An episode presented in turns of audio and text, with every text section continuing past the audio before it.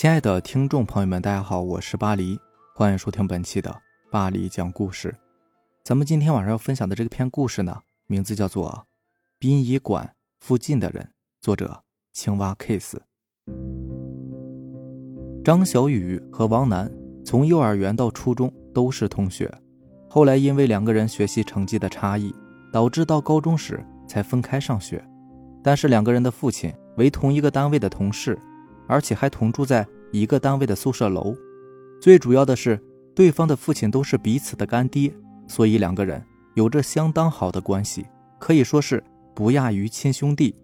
转眼两个人都已经上到了大二，暑假的时候，张小雨收拾好行李，买好车票，回到老家。到家后，张小雨在家里享受了两天，这才想起来应该和自己的好兄弟王楠联系，找他出去喝两杯。喂，放假没？电话那端的王楠语气稍带高兴，却又有几分低沉的回答：“还没放假的时候我就回来了，都回家半个多月了。你怎么回来这么早啊？是不是想家就提前回来了？”这回王楠彻底消沉了。哎，别提了，本来打算放假再回来的，可是，在半个月前我接到邻居赵姨的电话，说我爸病了，很严重，所以还没等到放假，我就提前回来了。此时，小雨也着急起来：“啊，什么病啊？之前身体不是挺好的吗？也不像是生病的样子呀。”“哎，肺癌晚期。”“什么？你现在在哪儿啊？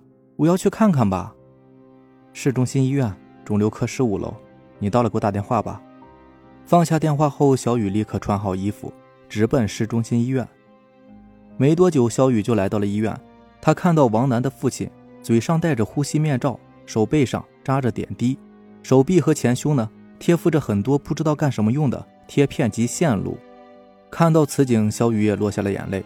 王楠轻拍着小雨：“好了，你别伤心了，我都认命了。”王楠说完，轻轻叹了口气。小雨心里明白，这一声轻叹不仅仅是王楠的无奈，更是对生活的绝望。王楠小的时候，母亲因为工伤事故失去了生命，后来亲戚朋友。也没少给他爸介绍对象，但是都被以各种理由拒绝了。再后来，也就没有人操这份闲心了。慢慢的，王楠了解了爸爸为什么不再找个老伴儿，就是怕后妈对自己不好。就这样，他爸是既当妈又当爹的，把王楠抚养长大。妈妈已经不在，如今爸爸又要离开自己，这已然是对王楠的晴天霹雳呀！两人说话间，不知何时，王楠他爸醒了过来，看见肖雨。伸出手招呼他过来，干爹，你醒了。哎呀，孩子，干爹没几天活头了。我心里清楚，我不怕死，但唯独放心不下王楠呐。哎，也许这是我最后的遗言吧。王楠没有兄弟姐妹，这么多年过来，你可以说是他最好的兄弟了。你们要好好的相处啊！此时的小雨已然是泣不成声，猛烈的点着头答应着：“干爹，你放心吧，王楠有我呢，我一定不会让你失望的。”王楠的父亲说完这番话后，没过两天就去世了。因为王楠家亲戚朋友很少，而且平时几乎都不走动，所以小雨的父母帮着王楠料理后事。到了殡仪馆，小雨的父母帮助把所有的事情全部安排妥当后。本打算陪着两个孩子一起守灵，可是两个孩子执意说让他们回去休息，第二天再过来。父母心想也是，王楠家发生了这么多事情，心里肯定有很多话想说吧。他们俩在这里确实不方便，所以就答应着回去了。一切都安排好后，已经是很晚了。之前没有心情，也想不起来吃东西。小雨此时才觉得应该准备点吃的。故人已去，世人不能再倒下了。然后就去买了点吃的回来，让王楠和自己一起吃。没有想到王楠就像是换了个人一样，突然间很轻松似的，拿起了吃的就开始吃。没吃几口呢，还问小雨呢：“买酒没有？喝点吧，咱还得好好活着呀，不能一直伤心下去。”小雨看王楠竟然会有这样的状态，心情也瞬间好了起来。等着，我这就去买。小雨又买了很多吃的和酒回来，两个人无声的吃着喝着。大概是因为王楠情绪还没有调整太好，酒其实没有喝多少，就出现了醉意，躺在灵堂的椅子上，没多一会儿就睡着了。小雨一个人在那里发呆。过了一会儿，拿出自己的手机翻看起来。他打开微信，翻看朋友圈，各种晒美食、晒旅游、秀恩爱、微商广告，很是无聊。突然，他想到在殡仪馆搜搜附近的人，会不会很刺激呢？想着的同时，他也点开了附近人功能，心里想着试试吧，挺有趣的。屏幕上出现很多人，头像大多都是非真人照片，除了卡通人物就是风景画。但其中有一个头像引起了他的注意，这个头像在附近人搜索页面排在第一位，看样子应该是真实照片。他点开那个头像，并且放大，确定应该是真实头像。一个穿着白色连衣裙的女孩，黑色的长发披在身后。面容清纯可爱，很白皙的皮肤，长长的连衣裙荡在脚踝，肉粉色的高跟凉鞋，显得这个女孩别有一番清新脱俗的感觉。又看了看她的微信名，等你来，哼，有点意思啊，加她试试。边想着边添加对方为好友，没过一会儿，对方就通过了验证。这下可把小雨乐坏了，一扫干爹去世的不快。既然添加上了，那就开始聊吧。你好，美女。片刻后，对方回复：“你好。”小雨心里极美，竟然回复我了。美女，这大半夜的都无睡意，那就一起聊聊天吧。好的，我是用附近的人添加你的，显示的距离是一百米以内，我们离得应该很近呢。我在殡仪馆呢，你在哪里啊？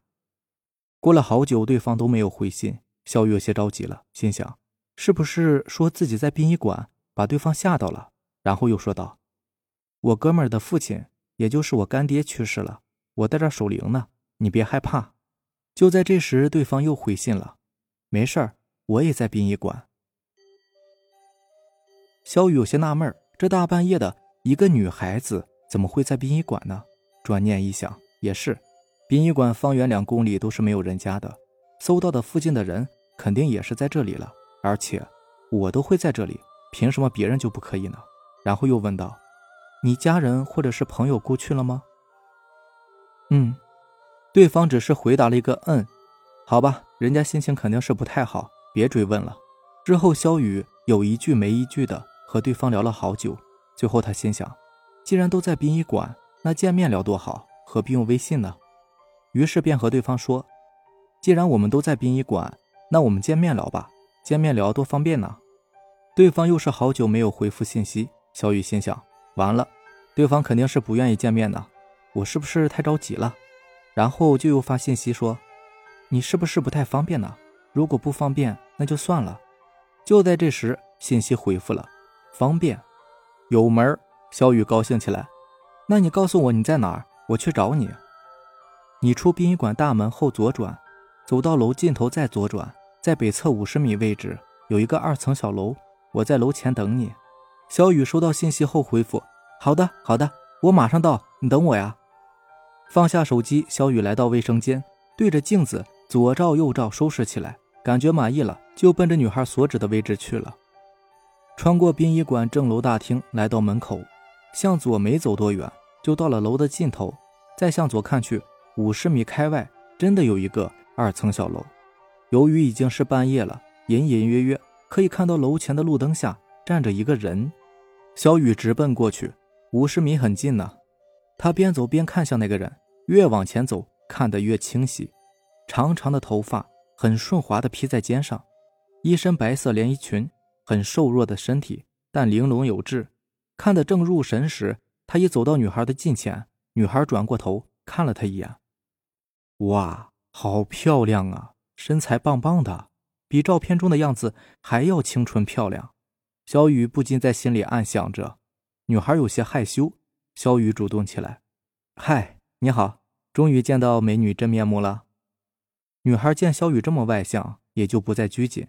随后，两个人有一搭没一搭的聊了起来。虽然说是夏季，但是午夜的户外还是有些凉意的。聊到中途，小雨向女孩提议：“我们找个地方坐着聊吧，这样站着怪累的。况且现在有些凉了，万一让你冻着了，那可就不好了。”女孩想了想，说：“那你和我来吧。”女孩转身带着小雨向二层小楼内走去。小雨觉得奇怪，但依然顺着女孩的指引走着。女孩领着小雨走进楼内，然后向右边拐去。这像是一个办公室的门，门牌上写的什么，小雨没有看清。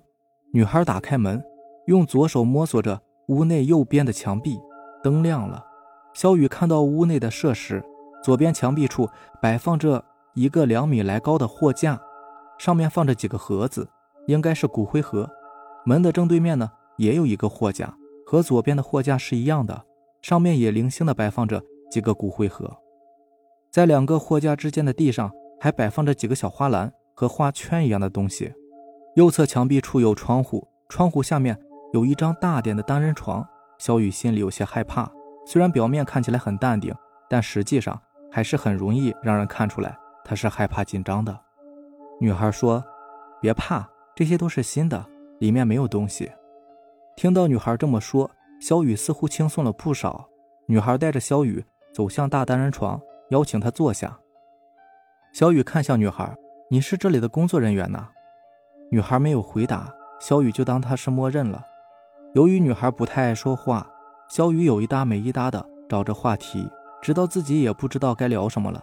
最后，小雨提议两个人做小游戏。游戏过程中，女孩开朗了很多，这让小雨更加放得开。互动的游戏过程中呢，也难免两个人会有身体接触，一来二去，小雨也大胆了起来。女孩没有任何反感、扭捏的样子，随之而来的事情大家就可想而知了。温存过后，离天亮也不远了。两个人筋疲力尽的都睡了过去，也不知道过了多久，小雨醒了过来，只见外面天色依然黑暗，但是女孩已经不在身边。他从床上坐了起来，穿好衣服，在屋里面等了一会儿，依旧是没有等到他回来。不能再等了，得回灵堂了。王楠一个人还在那儿呢。小雨边想着边往灵堂走。到了灵堂以后，小雨见王楠还在睡觉，自己也就找了个地方继续睡了起来。迷迷糊糊中。听到很多人在说话，小雨醒了，原来是天已经亮了。王楠家的亲友们也都赶了过来，小雨帮忙招呼着来宾。一天的时间就在迎来送往中度过。虽然说没有什么体力活儿但迎来送往的活儿也是挺忙活人的。直到确定不会有任何人来，两个人才拖着疲惫的身体，找个舒服的地方又睡着了。第三天是出殡的日子，排号火化、下葬，一切都很顺利。三天的守灵让两个人疲惫不堪，各自回家之后都大睡了一天。小雨醒来之后，为防止王楠一个人在家调整不好情绪，所以第一时间就赶到了王楠家。之后的一段时间里，小雨一直陪在王楠身边，日子过得很快，转眼间离开学也就没有几天了。这一天，小雨突然回想起那个邂逅过的女孩，如果开学了，那这段缘分岂不是要断送了？不能错过，我应该去找她。小雨心里想着，边拿出手机想给女孩发信息联系，转念一想，还是给她个惊喜，直接去找他吧。想到这儿，小雨立刻收拾好自己，奔着殡仪馆出发。来到殡仪馆，小雨直奔那个二层小楼，心想在那里一定能够找到他，因为他认为那就是他的休息室。来到二层小楼，推门进去，一位中年阿姨正在扫地。阿姨问小雨：“你有什么事吗？”小雨说：“你好，我来找人。你找谁呀？”这把小雨给难住了。“是啊，我找谁呀？我连他的名字都不知道。没关系，他的休息室就是右边那个屋子呀。”于是小雨说道：“阿姨，我找住在这个休息室的女孩。”阿姨露出疑惑的表情：“这个屋休息的女孩，你是不是搞错了？这个屋没人住啊，而且这个屋子也不是休息室啊。”阿姨，她真的住在这里的。前段时间我还来过呢。孩子，不可能吧？这个屋从来没有住过人呢，也真的住不了人。你抬头看看门牌，就知道这个屋是干什么用的了。你肯定是记错了。小雨抬头看了一眼门牌，“骨灰寄存室”五个大字映入了他的眼帘。之前来的时候呢，也确实有门牌，但当时并没有注意写的什么。房间位置也没有错。对，一定是这屋。他和阿姨强调着，就是这个房间。阿姨看拧不过这个年轻人，就答应说：“行吧，带你进去看看，免得你不信。”说完话，阿姨领着小雨来到这个房间前，从兜里掏出钥匙，打开房门：“你进去看看吧。”小雨走上前，他看到里面摆满了货架，货架上面摆满了大大小小的骨灰盒。怎么回事啊？之前来的时候也不是这样的呀。接着转身又问阿姨：“我上次来的时候没有这么多的货架和骨灰盒，这些都是什么时候摆进来的？”哎呀，好多年了，孩子，你肯定是记错了。那你能记着那个人叫什么吗？小雨尴尬了，我不知道他叫什么，我们只见过一面。说完这话，小雨脸红了，随即又把之前发生的事情说了一遍。当然，不可能把所有的事都说了，还是有所保留的。阿姨这才明白是怎么回事，就对小雨说：“你要是还不信呢，你就进去看看吧。”小雨真就走了进去，一排排的货架、骨灰盒。一个挨着一个，有些骨灰盒上面呢有逝者的照片，还有牌位及贡品，而有些呢只有照片，其他的什么都没有。看过这些之后，正准备离去的时候，不由自主的朝有窗户的那面墙看去，依旧是摆满骨灰盒的货架。他来到近前，看着那些骨灰盒，有一个骨灰盒与其他的都格格不入，因为看样式及大小呢都不及其他的，显得特别简陋。小雨来到这个简陋的骨灰盒近前，上面也有照片，但照片特别小，而且不是很清晰。小雨仔细的看了一眼，啊，这个照片不就是？心里想到这儿，他赶紧拿出手机，打开微信，找到等你来的头像，放大，一模一样。小雨瞬间崩溃了，这是怎么回事啊？心里有些害怕，也有些疑惑。小雨此时脸色很难看，转身问阿姨：“阿姨，我想问一下。”这个骨灰盒是什么时候放在这里的？阿姨看小雨的脸色很难看，反问道：“怎么了？”小雨递过手机给阿姨，并告诉她，前段时间所遇到的女孩呢，就是骨灰盒上照片中的女孩。阿姨此时也有点惊讶及些许的害怕，但毕竟在殡仪馆工作多年，怪事也遇到过不少，所以惊讶害怕也只是一时的。然后就对小雨说：“孩子，我们出来说吧。”小雨随着阿姨走出了骨灰寄存室，到了门外，阿姨锁好门，然后对小雨说起那个骨灰的来历。那个姑娘来的时候啊，我还真有印象。三年前，我们殡仪馆来了一个死者，死者呢就是这个女孩。第一天的时候，家属一直都在，可是不知道为什么，当晚家属就都走了，并且不知道为什么没有进行登记，也没有留任何的联系方式，之后也就一直没有出现过。对于无主的或者是放弃不管的尸体，我们殡仪馆呢有规定，发出公告六十天后，如果依然没有家属来认领，殡仪中心可自行火化处理的。我们依照规定对尸体进行了火化，火化后的骨灰在殡仪馆保存三十天后，也可以自行处理掩埋。但是鉴于这个姑娘之前家属出现过，怕以后再来认领惹出麻烦，所以就存放在这儿了。时间久了，没有人记着这件事儿，所以啊，一直存放到现在。随即，阿姨又打开门，在屋子里边拿出来一个小本子，翻了翻后递给小雨：“你看看，这是当时存放记录。”小雨看着登记的日期，到现在整整三年。了解了这些后，小雨的心里有种说不出来的滋味，既恐惧又疑惑，既难过又不甘，怀着复杂的心情和阿姨道别了。他独自一个人来到一个大排档，自己喝起了酒，不知不觉中喝了好多酒，醉了，心也就更困惑了。结完账，一个人走在大街上，在一处街心公园停下，找了个椅子坐了下来。他越想越觉得奇怪，他不相信那些都是真的。明明之前他们通过微信聊了好久，也见了面，并且还发生了关系，这一切怎么可能会都不存在呢？他要自己验证。他拿出手机给女孩发了信息。你在吗？我今天去找你了。你到底是人还是鬼呀？你能告诉我这一切到底是怎么回事吗？信息发出去了好久都没有回信，小雨失望了，又有些不甘。那又能怎么样呢？回家吧。就在站起来的一瞬间，手机响了。你真的想知道这是怎么回事吗？啊！既然回信息了，看来阿姨说的那一切不是真的，也可以说是。根本不是同一个人，也许是巧合呢。长得一样，穿的一样，背景也一样。他这样想着，并回复信息：“是的，我当然想知道。我想和你在一起，我已经忘不掉你。我要见你，现在就要见你。你真的想要和我在一起？”你不后悔吗？不后悔，我确定，我一定要和你在一起。那好吧，等一下我会给你发一个文件夹，里面是我的具体情况，你稍后看看吧。看完信息后，果然又来了一个文件夹。小雨激动地点开了文件夹，文件夹点开的一瞬间，小雨发出一声惨叫。原来，点开文件夹后，里面弹出来一个满脸是血、披头散发的女人，朝着小雨扑了过来，嘴里还说着：“那我就带你走吧。”第二天清晨，有人在街心公园发现了一具面容惊恐的男尸。毫无疑问，这个男尸就是肖雨。故事到这里就结束了。为什么这个女孩或者说是这个女鬼？要夺走肖雨的生命呢？前因后果是什么呢？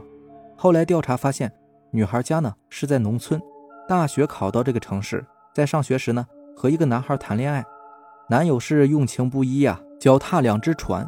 女孩得知男友出轨，很伤心。正巧这时候，女孩发现自己怀孕了，想把此事告诉男友，也想以此挽回男友的心。哪成想，男朋友非但不承认是自己的孩子，并且拒不回心转意。女孩心灰意冷，一时想不开，跳楼自尽，一尸两命啊！